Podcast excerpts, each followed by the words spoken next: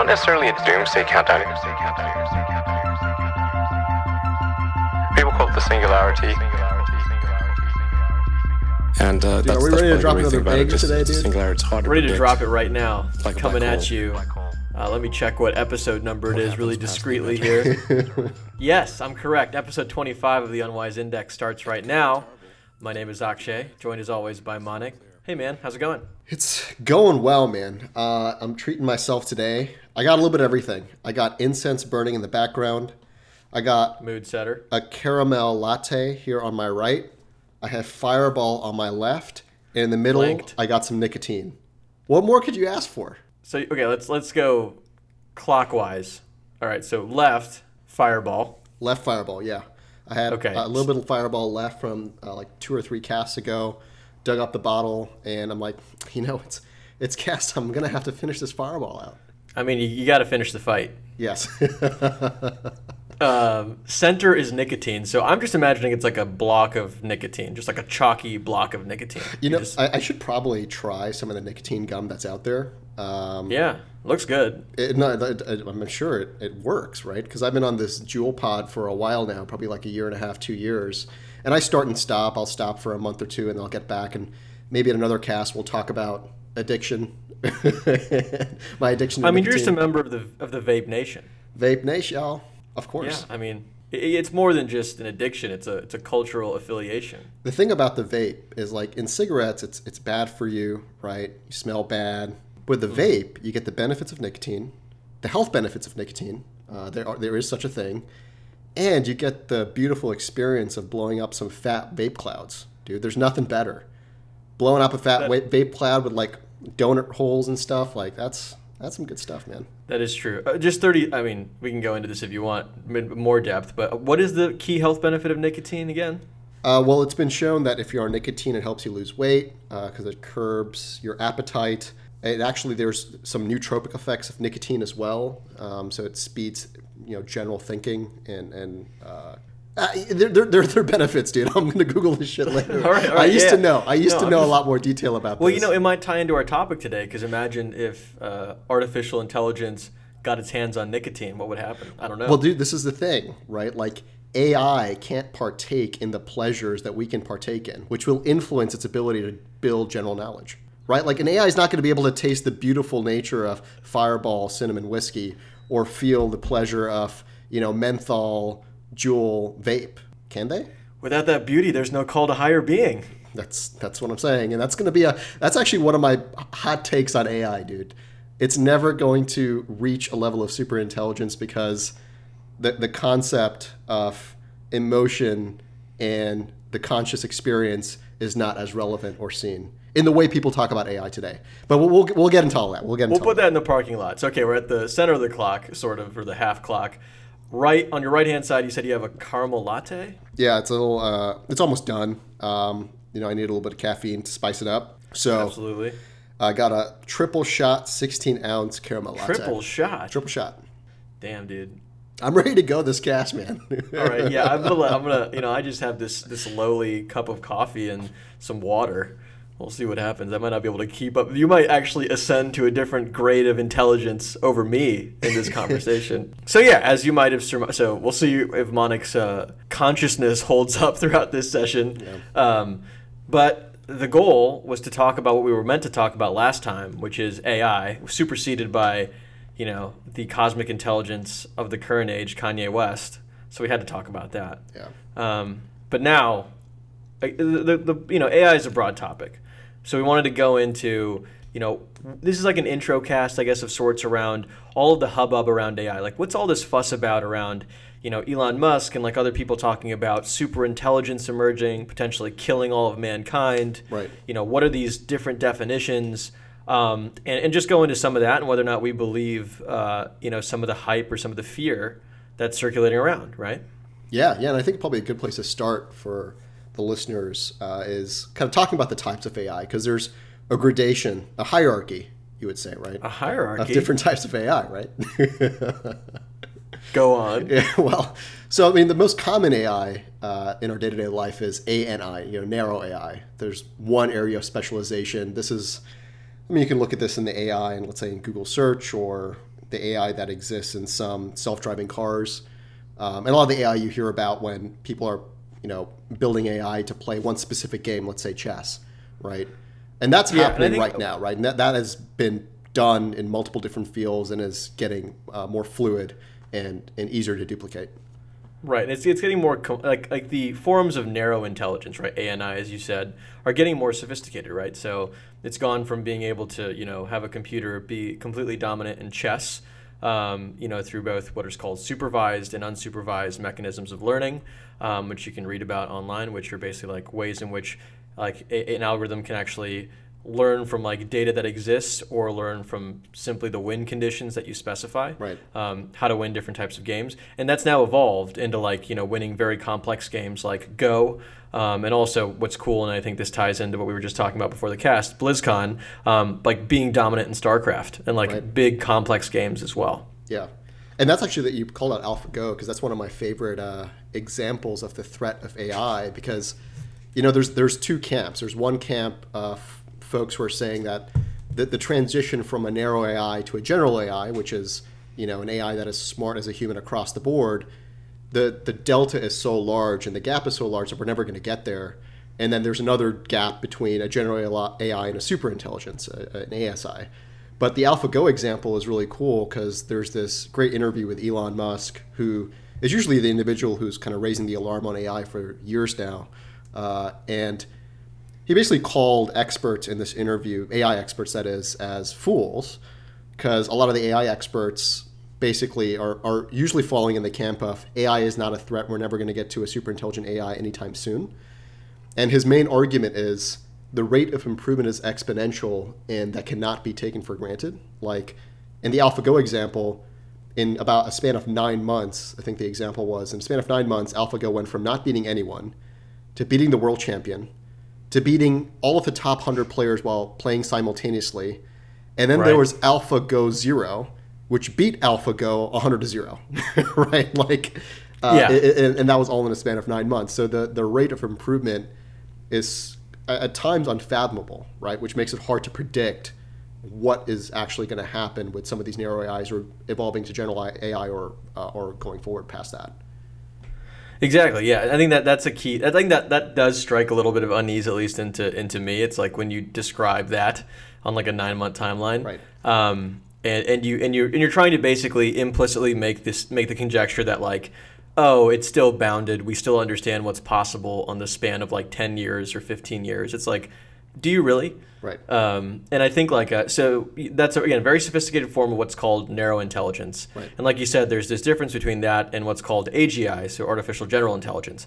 And this is the idea that without sort of explicit programming, um, or you know, without having a set of um, kind of like you can think about it as like algorithmic predispositions that allow you to be good at something like Go. Right. You could also be good at like like you said a multitude of other things, or generally good at learning you know things in the way that a human could where you can learn a language you could learn you know how to how to solve some sort of like dexterous task Right. you could learn how to you know build a space shuttle um, like like there's nothing that sort of like conceivably stops you from being uh, like uh, competent across domains Right. um, and, and we don't really i don't i think it's you know it's like a point of i think you know heavy debate in computer science about like could you actually ever define that in the way that like a human is truly intelligent Right.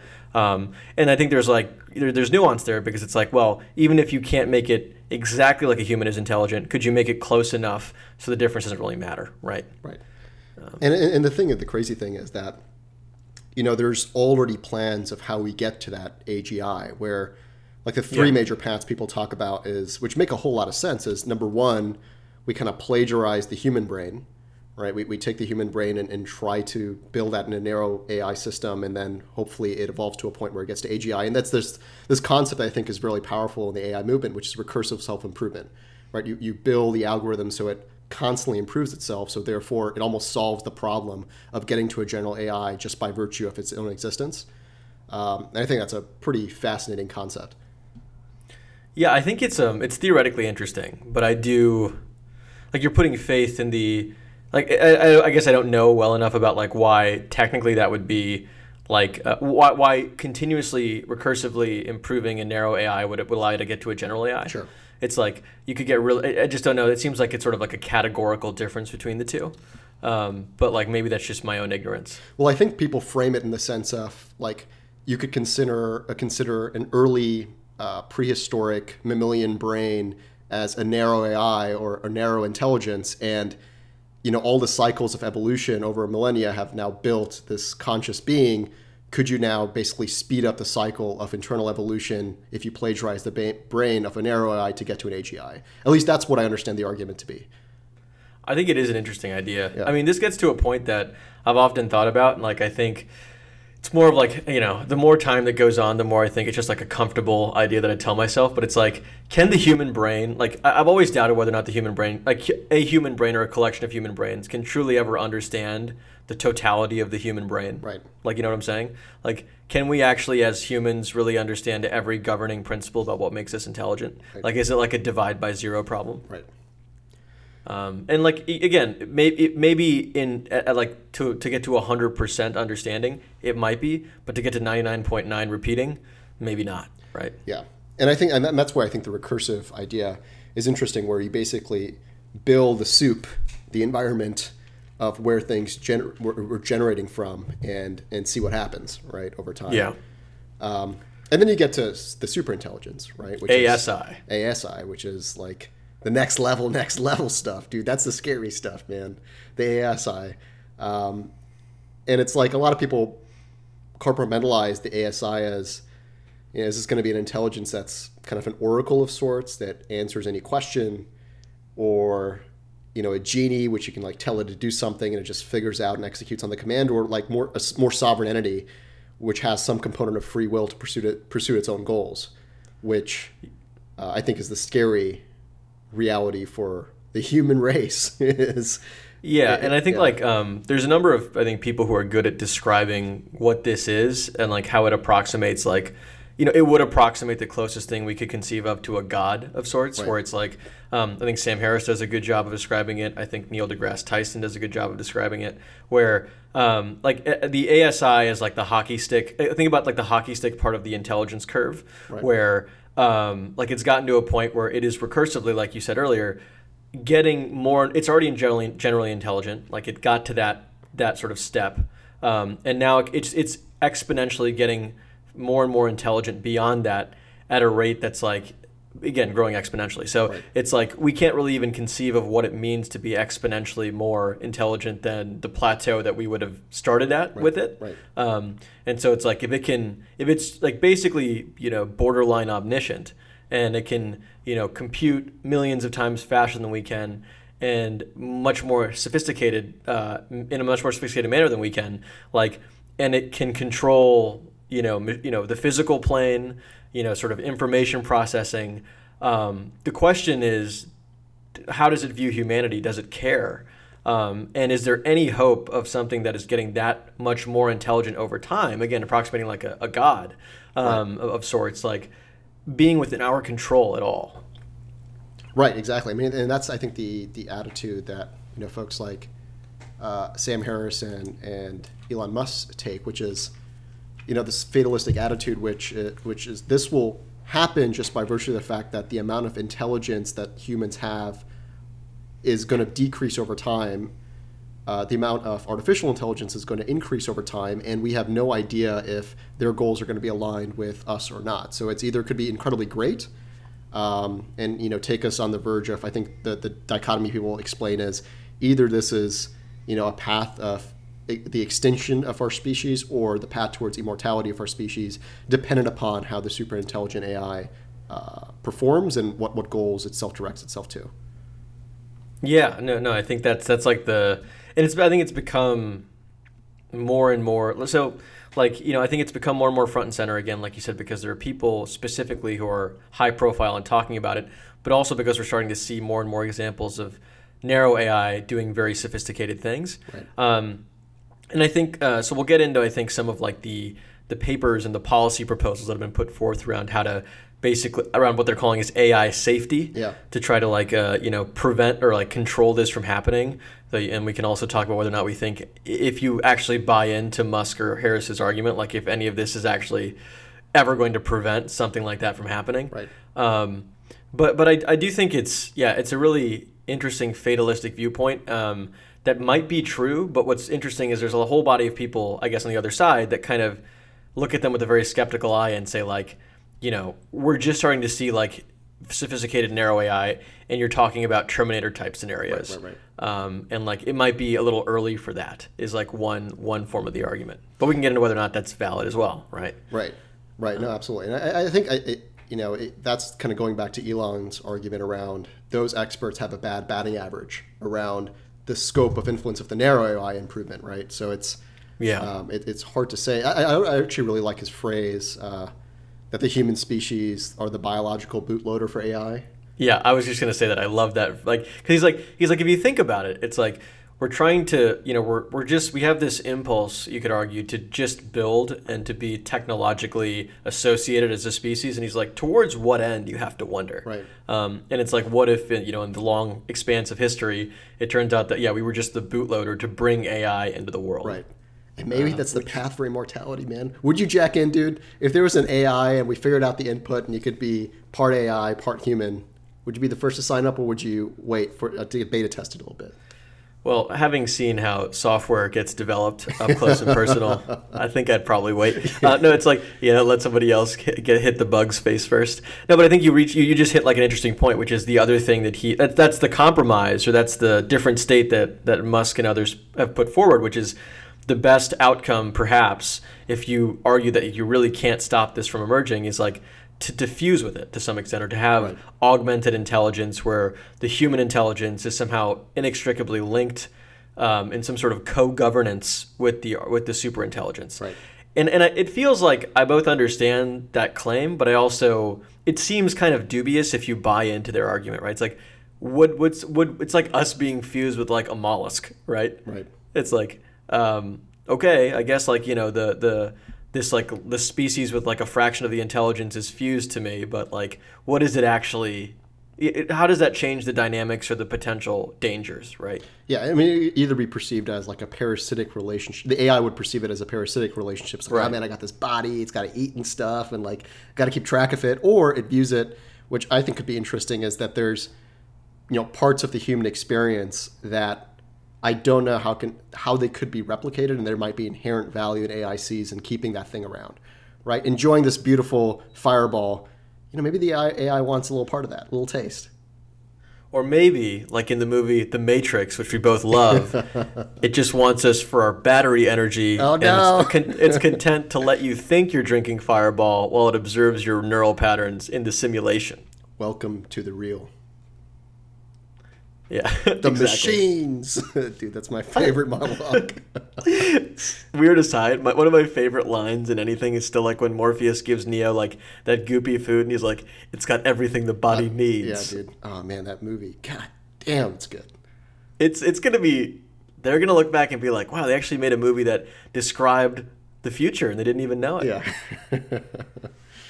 oh man, And Keanu will save us all. the one.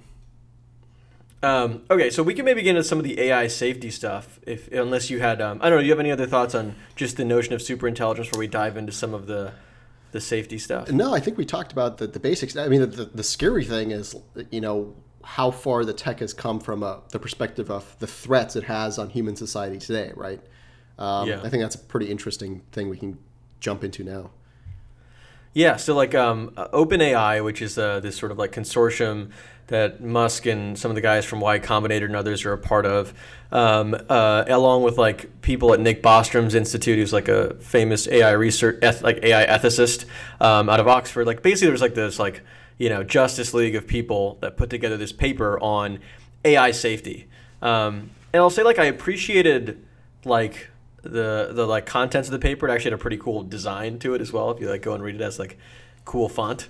Um, That's where our marketing intern went, dude. yeah, that's exactly. I think our marketing intern got hired there. He's trying to, she's trying to do something trivial like stop the rise of the machines or something. Um, and but anyway, it's like I thought like so the executive summary opens up, and I think like the recommendations are a little fuzzy, which is like, and we'll get into those where it's like you know we should have like policymakers learning more about AI, researchers should be working closer with Dude, policymakers. th- this shit was like the like the string of platitudes. it's like I know, This kindergartners write this shit, dude. Like one of the know, one of the things was like best practices should be developed. I'm like, no shit, dude. Like thank you for writing my sophomore year like paper. This uh, like to me it read like a, a like 40 people got in a room for a workshop and nothing can be decided because there are too many cooks in the kitchen and Yeah. there's no decisive leadership in that room and they came out with Yeah. these like yeah, like bullshit statements, right? Like Yeah, totally. Um, and well, like, so so to be fair to them, that those are like the recommendations, and you could be you could argue that they're all AI fatalists and don't know what to do. So the recommendations were kind of like yeah, a little lukewarm, so to speak. Yeah. But I thought their breakdown of the threats were interesting, Yeah, right? So yeah. they basically categorize like the threat landscape as like okay, so if AI emerges or people start to invest more in these things that become harder and harder to govern, um, you're going to have basically three changes in the landscape of threats, so to speak, right? So expansions of existing threats, so sets of actors, rates of those attacks that we currently see today, sets of potential targets. So like think about current terrorist, uh, you know, sort of like motifs or like other ways in which people can cause mayhem being augmented in like a perverse way by AI, Yeah. right? And cheaper Um, and, or like and easier to scale, right? Like instead of Exactly. a phishing Cheaper- scheme that you have to like easier to manipulate, you just scale it up 10x. Yep. Exactly. Um, and then, uh, so there's also like, so that's like not a new category of threats, but just like existing threats getting easier to undertake. Right. Um, and then there's like the second category, which is new threats. So attacks that would have otherwise been impractical by humans now being possible thanks to like the like the presence of these AIs, right? Um, and then there's like the third category, which is attacks that will change in character altogether. So they'll be like fine tuned. This is, I think, the most interesting category, which is like if you assume that AI systems are governing more and more critical things, like you know air traffic and like vehicular traffic and like healthcare systems, Right. like attacks that are tuned to exploit the vulnerabilities in AI systems. Right. It's like the meta meta attack. Right. And it's like it's like because you've become dependent on the good side of AI, you're actually now vulnerable to the to like the bad side, being being manipulated. Um, so I don't know. Did, did you have any any thoughts on like sort of like which of these parts of like the changes in the threat landscape um, stood out to you, or The main thing that came to mind was we're now going to have, going back to the Space Force episode, we're going to have a new Yes. theater of war. The AI force, right? Like That's true. AI's fighting AIs. Oh no, dude! well, yeah, I know. It's like it's like who has who has who has like the better set of bots. And I can't even sign up to that force, dude. Damn. That is true. Well, maybe this is where the augmentation element comes in. It's like the AIs versus AI. This is a, this would be a great movie, by the way. Please, original idea, nobody steal. Um, would be uh, like the AIs are like in a deadlock, and the only way to break the deadlock is for them to be augmented by like esports all stars, uh, who can who can you know turn the tide of war. Oh man. Brave Yeah, new that's- world, that- dude. That'll probably happen. Um, But the scary those are part like the- here for me was, um, you know, a mix of like part like number three, which was, you know, the attacks will summarily change in character. I think Mm-hmm. one of the examples they threw out was, hey, if we, let's say we get self-driving cars that actually uh, take over a large portion of how we commute day to day or travel day to day, uh, Right. Those attacks can be pretty damaging, and I, I got that. But the the more short-term thing, which because I've seen actually videos of these things called deepfakes, right? yeah. uh, where people can mimic speech and video of an individual and you know with a 20 30 second clip of you or myself they can make us say or do anything on video that is like terribly frightening knowing the current political climate and what's already been done with very low level Totally. bots right from from russia in the, the 2012 election so that stuff freaks me out Yeah, and one of the things that, I, that like it seems like that's going to inevitably happen. Like the so deepfakes again being like, you cannot tell visually that this is not Donald Trump or Barack Obama saying these words. Like it's just that good of like synthetic fake video, Right. Um, or, or audio or whatever.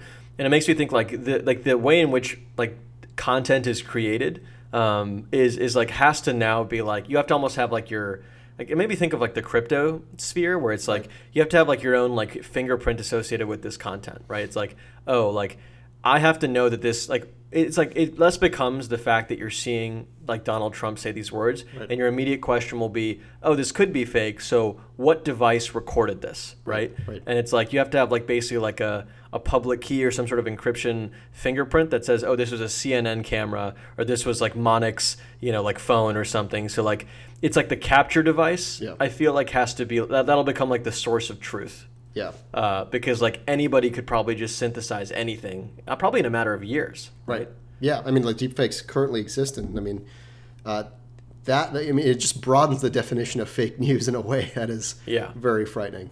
So that's the one that actually frightens me the most is you know the manipulation of media and our interaction with media and how that uh, changes societies, changes politics, um, and generally is a, is a form of propaganda and deception that can be scaled in, a, in a massive way.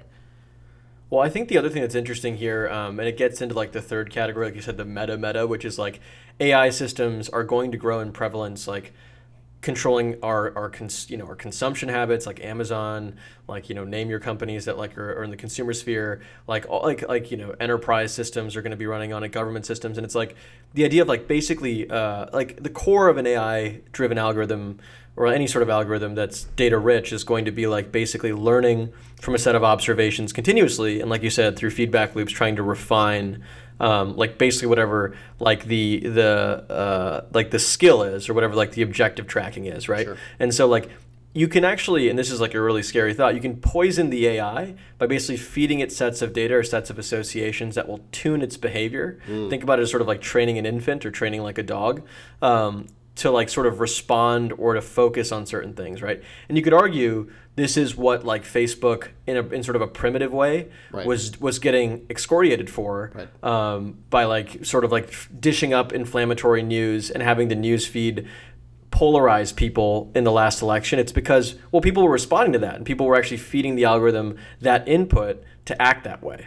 Um, and so imagine if there are like terrorist organizations or foreign governments that are purposefully actually trying to tune algorithms um, to, to be to be basically malignant, right? Um, and that, that that's like a whole different class of information warfare potentially.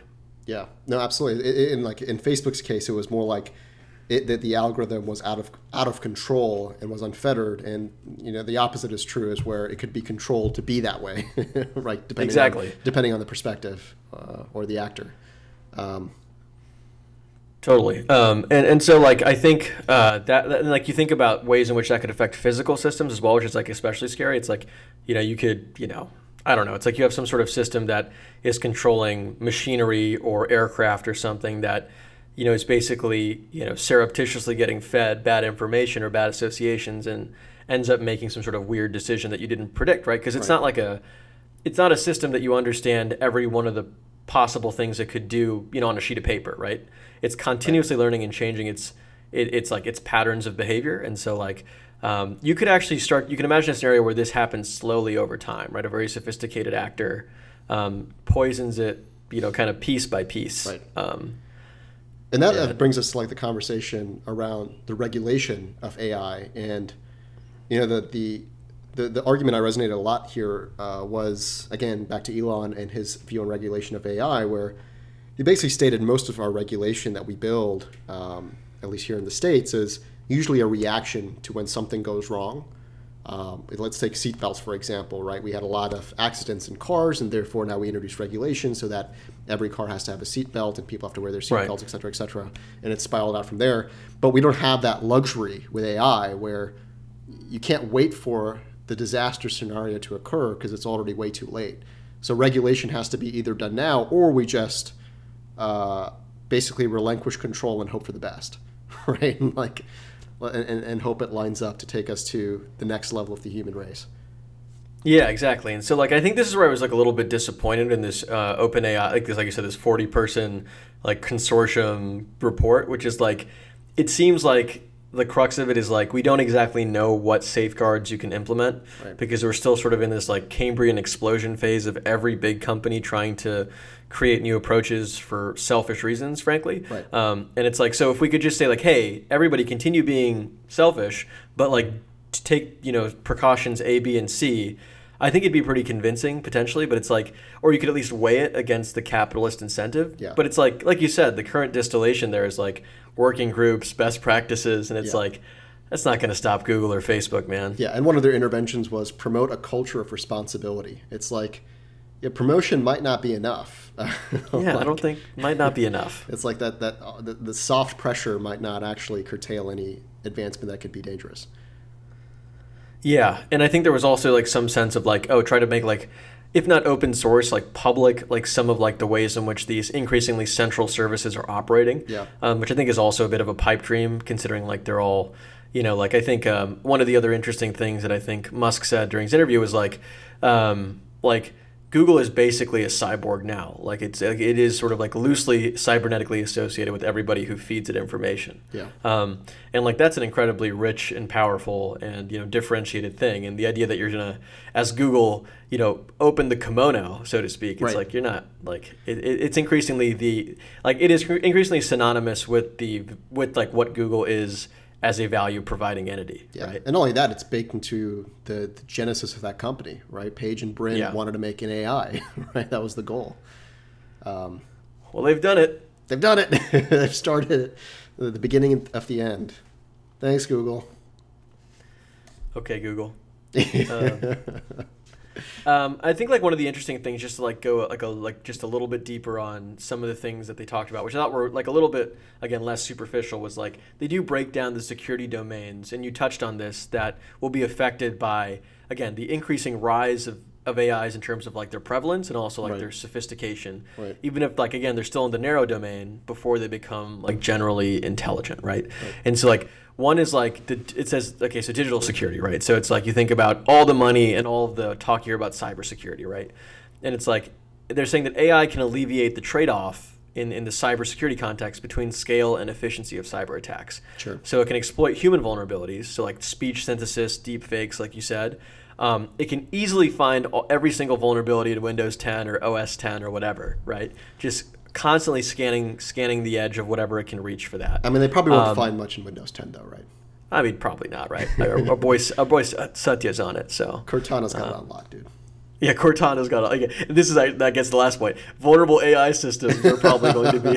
It's like Cortana's probably going to Didn't get. Cortana actually get hacked in Halo, dude? I haven't kept Yeah, track of the again. story, but the past is just prologue, man. It's just like you know. yeah. that's going to happen. Um, so like again, I think we can. Like, this kind of touches on like this the sort of like AI versus AI war that that I think is like on the maximal side of this. But you'll probably see more and more like digital tools being used on the offensive against digital defenses. Is basically like that point. Right. Um, the second one is physical security, which I think was like you know kind of troubling to read through as well. Which is like you think about carrying out attacks using drones or other physical systems, right? Yeah. Like coordination that would be infeasible to direct remotely, like drone swarms, um, can now be done like trivially if you delegate that responsibility to an AI, Right. right? So it's like all those Amazon copters delivering you tacos and incense. Um, dude. what if they could all be, all, all be suddenly taking it? You know, they all, all their lights suddenly turn red and they become evil, dude. Yeah. That would, oh my god. I actually kind of would want, want to watch that. That'd be, that'd be pretty neat. Yeah, if if I had to go out, dude, if I had to go out by AI controlled drone swarm, like, sign me up, dude. That's not too bad. That'd be unique. That's kind of like what happened to that dude in that mech at the end of the third Matrix movie. Oh, that's You know, the true, right? He went out like a boss, dude. The Matrix knows all. um, and then the last one is like political security, which is like the uh, so it says the automation of tasks like pertaining to surveillance, like persuasion, touches on again like deepfakes again, and deception. So it's like think about this in like the context of authoritarian states specifically, where it's like you can basically undermine, you can like undermine in like a procedural, like repeated way, like truthful public debates. You can basically just you can be very effective at finding content that, that would undermine you and erasing it, or or you know finding ways to manipulate. Uh, basically, like it's, it's it's like fake news on steroids. Is the way I think about it, right? And I view this as for me, this is like seems like the most near term threat. It seems easier to create and deliver. The technology exists. We see this, you know, this already acting in, in, in, in a less intelligent form. Like this is, uh, this is the future. Yeah. And I think it's just a matter of like again like so I think there's like a couple outcomes to that right one is like we have this like real robust like uh, counter sort of countervailing strand that's like giving us the tools to be able to rigorously engage and you know separate the the fake from the not fake and you know really deal with it like head on. The thing that I, I do worry about as the like possible alternative which I, I worry is like likely is like everything again things like synthetic video and you know fake audio becomes so prevalent that people just assume everything is fake right? And like you basically Yeah. have to get like triple verification from anything or somebody has to basically like grab you by the shoulders and tell you this is not fake for you to believe any set of news. Yeah. Like literally seeing is not believing anymore, right? Exactly. Uh, and, and we see that right now, right? We, we, we see this inherent distrust of what people view online, um, and that's kind of spurned out multiple political movements already.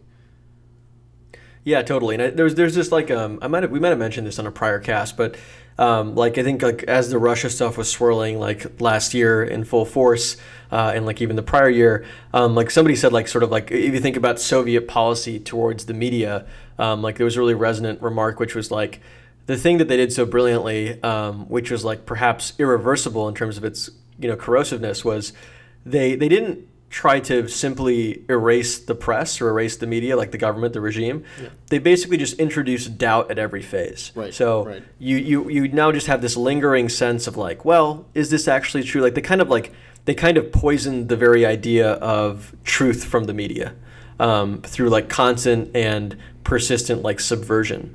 Um, and i wonder if like the same thing will happen worldwide not just in like you know you know specific regimes like in the USSR um, because of AI, right? And because of like Yeah. basically political threats. Yeah. The emails, though, man. Yeah, I mean the emails, man. The, The emails. emails. her emails. um, and uh, another another cool word buzzword that came out of this was uh, the U.S. DoD has um, in the in the digital domain this this strategy called the third offset strategy, Yeah, which is this. human human machine symbiosis to achieve military objectives. Um, so you know the, the the symbiosis thread might actually have some some legs to it. Um, so we'll see. I am Maybe- worried maybe about that, though. I mean, like we think about um, human machine interaction. Like it, it, Mm-hmm. there's this, there's multiple strains here. Like one is uh, the, the biological and genetic strain, which is we'll manipulate our genes to achieve another level of um, Gattaca. yeah, Gattaca S type human species, right? We manipulate our genes to run faster, jump higher, think more effectively, live longer. Or we use AI to understand what are the things in the human body that cause the aging process to exist and how do we, you know, reverse engineer that or build something that uh, discounts that. But the other factor that I don't think any of this discuss, uh, discussed, and I think you probably know where I'm going with this, is kind of the economic cost to be part of the next wave, right? Yeah. Like to, to purchase um, anything from genetic manipu- manipulation to purchasing machine human symbiosis, there's going to be a relevant cost associated with this, which will be very interesting to how that ends up being productized or produced or commercialized. Um, and that I think is a very scary future too, even with the seemingly less, uh, actually the more appealing path, which is we are directly in control of the evolution of AI because we're, you know, we, if we can't beat it, we join it even inherent to that, I think there's a, a lot of societal issues that can arise from the ability for folks to either partake in that type of future or not. Um, and you have this concept of the special divide, right? Uh, Ted Kaczynski. Ted Kaczynski, dude, industrial society in its future, a really terrible person, but wrote this uh, pretty interesting essay. Uh, and his, his whole concept was basically stating, you know what, we are going down this path of industrial society, and there's only one eventuality. He always framed it in terms of uh, genetic ma- manipulation. Of there's going to be a time where technology is going to improve us in in really clear special ways, and that's only going to be allowed to be purchased by the folks who are the most well off. And the worst times in human history is when humans view other humans as non-human, and we are the, the, the eventuality of technology and industrial society is that that there will be a point in time that will be such a large gap and divide that the folks who are part of that other side of the equation are going to view folks on the other side as non-human, which could lead to a lot of atrocity. And his answer was, "Stop it, shut it all down, dude. We're going back yeah, to I- farming." and, and- like yeah, that, that was really interesting when you. I think you're the one who like like basically delved into that first among our friend group and told me about that. And I was like, because I didn't really, you know, as a as a kid growing up, you only heard like the trope of the Unabomber, right? You didn't actually. You know, know like sort of his background and like his again, he was it's really interesting Radiolab episode as well about his his kind of odd but like very gifted upbringing as somebody who's like just this hyper talented kid um, and like yeah his his sort of like brain breaking moment not to not to overly sympathize or you know sort of a, a mass criminal murderer but was like th- this sort of like impasse he came to um, around like what happens when if you combine the capitalist forces at work that are already separating classes today Right. with the fact that like technologically you could widen that gap like by orders of magnitude right and like you said you could basically have a class of people like this could get really sci-fi that are augmented by machines and are Right. basically a different species Right. um, and then you have like the serfdom below which is just people like us today Right. who don't have the means to to join that ascended class of people Yeah, and the digital divide already exists, and we take uh, you know going back to Elon's definition of you know phones are already the, the manifestation of human machine symbiosis, right? The extent our phone gives us access to troves of data and, and, and knowledge across the world, when folks who don't have access to this type of a smartphone are already far far behind. Yeah, and I thought like this is it's and it's interesting that he's also um, and others as well are investing in ways to uh, like make that like again like they view I think th- there, there's like the the ease of use side of like uh, a company like Neuralink for instance, Right. which is like trying to basically make a direct connection between your brain and computers. Um, so there's like like the one form of like why he's investing in technology like that is oh it'd be really nice to like have like fluid you know real like you know wizard type access to computing that Right. not mediated through your fingers right um, like whether it's on a keyboard or on your thumbs on a phone. Um, but another thing is there seems to be sort of a moral backing to it, which is like we need to be investing in ways to connect to machines because if we don't do that within this span of time, uh, all hope might be lost. Right. Right? It's like almost we got to like find ways to interact to provide oversight, just to even do the the, the, the the exercise of providing oversight.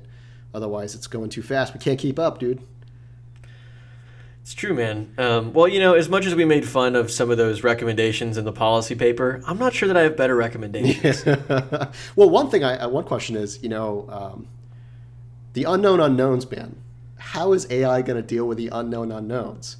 Because, like, I, when we view kind of our own learning and development, I was thinking about, um, you know, how do I acquire knowledge and how do I think about decision making?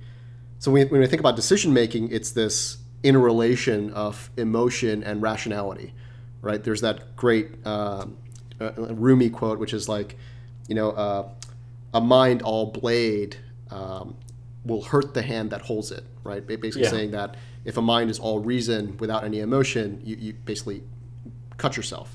Um, and on the other end, when we think about knowledge creation generally, when there are unknown unknowns and you don't know where to start, usually that knowledge is generative from interacting with other intelligent sources or other intelligent beings, right? Like I learned from you, I learned from our friend group, I learned from interactions with others. And Right. the AI is going to be this, at least how it's presented, as this isolative intelligence that works on itself. And I'm not sure how the horizons are expanded without the, the, the relation and perspective with other people or other intelligent forms. I think Why? that is an interesting point. Um, I think like so. I, I would kind of I think about it in terms of potentially two different phases, right? One is like when it's just generally intelligent, an AGI, as we talked about. Yeah. Um, like maybe it does need exactly what you said. It needs to be it needs to be able to contend with other intelligent sources. It keeps us around. It likes engaging with us. It solves problems with us. We can. There's a symbiotic aspect that maybe like marks the next you know Right, sort of phase of humanity. And then I think, and this isn't necessarily going to be true, or it wouldn't be true in the hypothetical even, but like maybe once it gets to the ASI phase, this the super intelligent phase, um, it no longer needs that, or um, it no lo- even if it did need some. And this is maybe an interesting, you know, premise for a sci-fi novel too. It's like it does need sparring partners to continue to get stronger and smarter. We we obviously won't do because we're like you know way behind it at that point. Right. So maybe it goes into the universe or tries to make an even smarter version because like it to get like you said to continue to advance and self-surpass yeah. it needs to be able to contend with equally intelligent or more intelligent beings Right. Or it keeps us as pets, dude. i mean i wouldn't be opposed to that It's- Yeah, dude. I, my, my, my dog curly rest in peace had a very comfortable life so Yo, Siri, You know. Cortana, I'll make you laugh, dude. I got jokes. I got I know. jokes. only the most amusing humans get to stick around yeah, exactly right. That's all part of the Unwise Index plan, dude. We're, we're this is we're gonna give this offer this up as evidence to our AI superlords and say Exactly. y'all, y'all laughing at this, aren't you? Exactly. It's like, well, you know, can you can you absorb fireball, nicotine, and a chai latte or the- sorry, a caramel latte at the same time and see what happens? Nope. Nope. Um, Yeah, and it's like I, I honestly do think about the timeline here as well, which is like like what do you think the probability is that we really start to deeply wrestle with I think we, we all agree with like the political and like the technological sides of like super sophisticated narrow AI. Yeah. But if you had to peg the likelihood of general intelligence or beyond in our lifetime, what's your over under? Where do you think that's at? Um, I think with how much capital is being poured into AI right now, I'd say 20 years. So you think it's 100% going to happen and you think in 20 years most likely? I think so, man. I mean, I, I think when you look at uh, the advancements in neurology and neuroscience, uh, well, just generally the commercialization of AI writ large, I think people want to make this happen. I, I'm going to put in 20 years, dude. 20 years is my vote. I think that's I think that's that's a that's a pretty bold statement. I, I maybe I'm just conserv- more conservative about it, but um, I think it's like still a coin toss whether or not we see it in our lifetime of general intelligence. I just think it's like just I just have I don't I don't think I've seen sufficient evidence that um, you could have something that is generally intelligent in the way that we talked about earlier, which can just be you know basically approximating a human intelligence, like a like a like a like what you would expect like a Watson or a Cortana to actually be, like in the fictional form, right? Um, or, or like a Jarvis in Iron Man, right? It's like Yeah. maybe, or maybe it gets narrow enough intelligent that's like interlinked across enough domains that like it, it, it you, you, you just like it's it's approximates it enough that like it feels intelligent, but like I, I don't know, I just don't know if I've seen evidence that like an AGI is is within our lifetime, but I guess for me, it's it's less. my answer is less around the evidence and more of what I want. It's Yeah. like you know, I think the world is getting crazier on multiple fronts, and you know, when I'm thinking about this dichotomy of how do I opt, uh, you know, in my lifetime, how would we make a chance where, um, the, one, the lifetime is interesting, but two, we kind of surpass the concept of death. AI seems like our best shot in making that happen versus us twiddling our thumbs and trying to figure out how to approach any form of immortality. So, in in that li- line of thinking, my hope is I'd love to have this done in my lifetime, even with the risks involved. Like, would you say that? Would you, if if we could make it happen in 20 years, would you want it to happen, or would you prefer it not to be in your lifetime? I don't think I, I don't think I have like a I'm sort of like I guess like in, in the literal sense like ambivalent about it. Like I I think like it would be cool to see. I don't see it necessarily as like the I think it's only the successor or a necessary kind of like like uh, piece of the puzzle if you assume that humanity is going to eventually die out and this is its logical successor, right? I think like if humanity continues on, like I think it's you know there's not really like a pressure to have it or or to or to ha- or to see it birthed like in, within our lifetime. But I think it'd be interesting for sure. But um, I guess like I I I don't I can't yet I haven't I probably thought enough about sort of what what what what would sort of it be its relationship like in terms of its its association with us its like how it views its con- it, being a continuation of us or not? Um, and maybe if I saw like an AI that truly believed or truly started to like embody the sense that it was like then it was taking humanity's best ideals or best intentions or goals forward um, like hand in hand with humanity now but also as almost like a backup package in case humanity goes away. Um, like that could maybe change my mind like that's an interesting way to think about it I wonder what Kanye has to say about all this. So Kanye, t- pivoting from one high level thought to another, um, following our epi- our last episode, um, has he, he he sent out a tweet, and uh, I'll just read the tweet out here. Um, so this was after his meeting in the Oval Office and a bunch of chaos that ensued in the media afterwards. Um, he says, "My eyes are now wide open, and I realize I have been used to spread messages I don't believe in. I am distancing myself from politics and completely focusing on being creative." Three exclamation marks. So, I don't know, man. I, I Yeah, I find don't it hard to I don't know. hard to believe he was somehow duped by all of this. No, I mean this is part of the plan, dude. This he's the next level marketer, man. He knows what he's doing. This, this is true. This might be the case. Someone made a funny joke. It's like, oh, Kanye saw those streaming numbers come in and realized he had to reverse course. Yeah. Dude, uh, I yeah, I, I still love you. Kanye. I haven't digested. I haven't digested it yet. Maybe he knows something about AI we don't, and he's like, oh man, I gotta, I gotta stop getting in the politics sphere. I gotta go, go help Elon and these guys on the AI front. Yeah, that would be a that would be a conversation I'd love to watch. Elon That'd be amazing Kanye. if like somehow the AI gets tuned to Kanye because of his like unique blend of antics and like it somehow concludes like he's somehow been prevalent across many different political regimes, many different spaces of, of music. Uh, he's like in politics now as well. He's in fashion. Like he's like we should learn from Kanye West. We should model our behavior on this Kanye West. I mean, he's the next fucking Da Vinci dude. Mozart, Steve Jobs, Howard Hughes. Cool. Well, I think I think there's probably plenty we can go into probably in, in future casts. Um, Yeah. But this was just a taste. And in case there's an AI listening in the future and we're still alive, this was all just you know anything that seemed like it was anti-AI. We didn't we didn't mean it that way. Promise. We're very pro AI, very pro machine god future, willing to be pets. We're willing to be pets, so place your bets on us. Bars. Bars.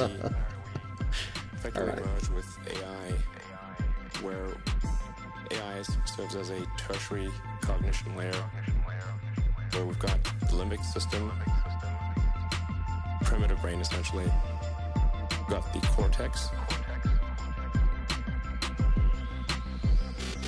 So you're, you're currently, your cortex and limbic system are in a symbiotic relationship. And generally people like their cortex and they like their limbic system. I haven't met anyone who wants to delete their limbic system or delete their cortex. Everybody seems to like both. And the cortex is mostly in service to the limbic system. People may think that that the thinking part of themselves is in charge, but it's mostly their limbic system that's in charge. And the cortex is trying to make the limbic system happy. That's what most of that computing power is oriented towards. How can I make the limbic system happy? That's what it's trying to do.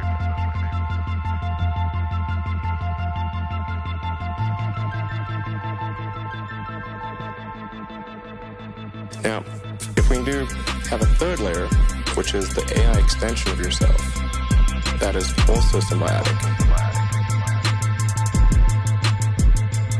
And there's enough bandwidth between the cortex and the AI extension of yourself such that the AI doesn't de facto separate. Then that could be a good outcome that could be quite a positive outcome for the future. Really appreciate the difference. You know, it's kind of like how much smarter are you with a phone, computer, than without? You're vastly smarter, actually. You can answer any question pretty much instantly. Any calculation your phone's memory is essentially perfect. You can remember flawlessly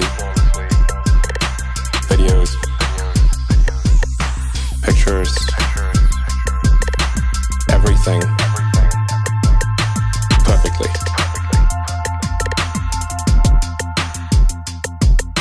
Your phone is already an extension of you. You're already a cyborg. Most people don't realize they are already a cyborg. That phone is an extension of yourself. It's just that the data rate, the communication rate between you and the cybernetic extension of yourself that is your phone and computer is slow. It's very slow. And that it's like a tiny straw of information flow between your biological self and your digital self. And we need to make that tiny straw like a giant river. Huge, high bandwidth interface. It's an interface problem. Data rate problem solve the data rate problem, then I think we can hang on to human-machine symbiosis through the long term. And then people may decide that they want to retain their biological self or not. I think they'll probably choose to retain their biological self.